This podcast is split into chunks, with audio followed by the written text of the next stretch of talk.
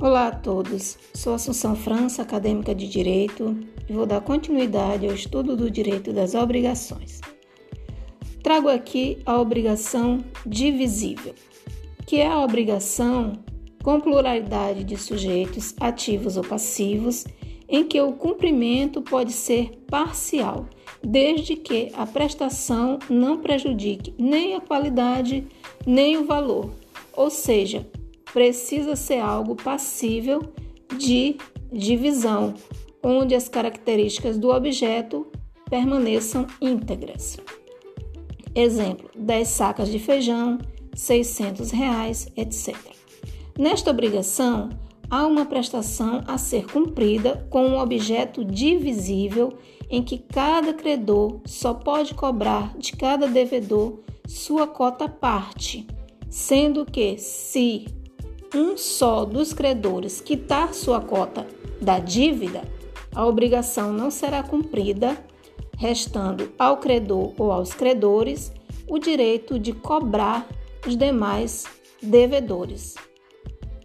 Observação: a suspensão da prescrição da obrigação de um devedor não favorece os demais devedores, assim como a insolvência de um dos devedores levará o credor à perda dessa cota. Exemplo: Jorge emprestou 500 reais a Débora e Clara, mas somente Clara pagou a Jorge 250 reais. Neste caso, resta a Jorge o recebimento de 250 reais de Débora. Portanto, a obrigação não foi cumprida. Usando este mesmo exemplo e supondo que Débora tornou-se insolvente, ou seja, sem capacidade de pagamento, Jorge irá perder os 250 reais que Débora lhe devia.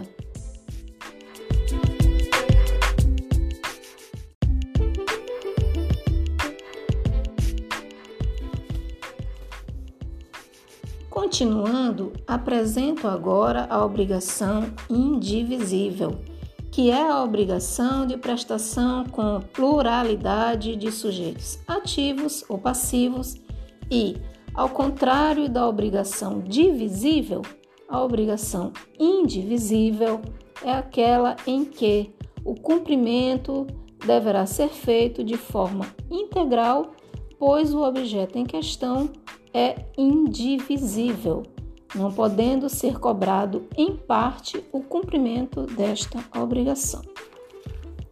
Exemplo: Vânia deve uma TV de 75 polegadas a Marina e Eva. Ao cumprimento da obrigação, Eva, que estava viajando, não pôde comparecer à entrega.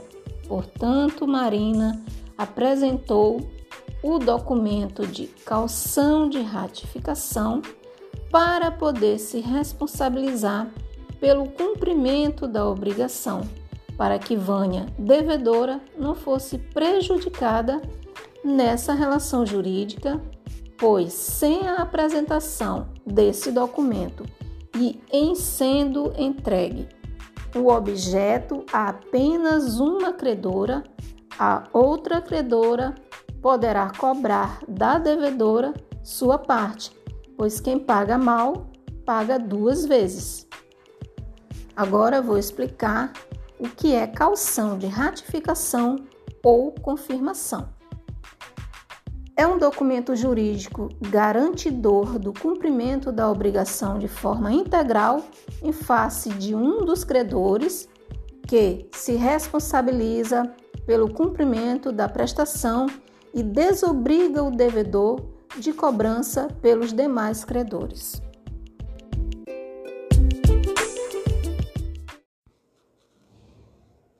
Trago mais uma obrigação para o estudo desta vez a obrigação solidária, prevista no artigo 264 até o artigo 285 do Código Civil de 2002. A obrigação solidária é a obrigação na qual há mais de um sujeito ativo ou mais de um sujeito passivo na relação jurídica podendo ser individualizado o cumprimento da obrigação, quer seja no recebimento ou no pagamento, pois há um vínculo forte entre os sujeitos da relação. Na obrigação solidária, não é relevante se o objeto é divisível ou indivisível. O que se destaca nessa relação jurídica é o vínculo forte entre os sujeitos. Na obrigação solidária, não há presunção, ela advém da lei ou da vontade dos sujeitos em contraí-la. Vou citar agora dois exemplos. O primeiro, Antônio e Maria devem a José a quantia de cinco mil reais, sendo que Antônio pagou sozinho os cinco mil reais a José, cumprindo, portanto, a obrigação de dar. Agora, Antônio é o credor subrogado e Maria a devedora de R$ 2.500 a Antônio. Segundo exemplo, Pedro emprestou R$ 2.000 a Paulo e Carlos. Paulo pagou sozinho os dois mil reais a Pedro, sanando a dívida e cumprindo a obrigação de dar. Agora, Paulo será o credor subrogado e Carlos, o devedor de mil reais a Paulo.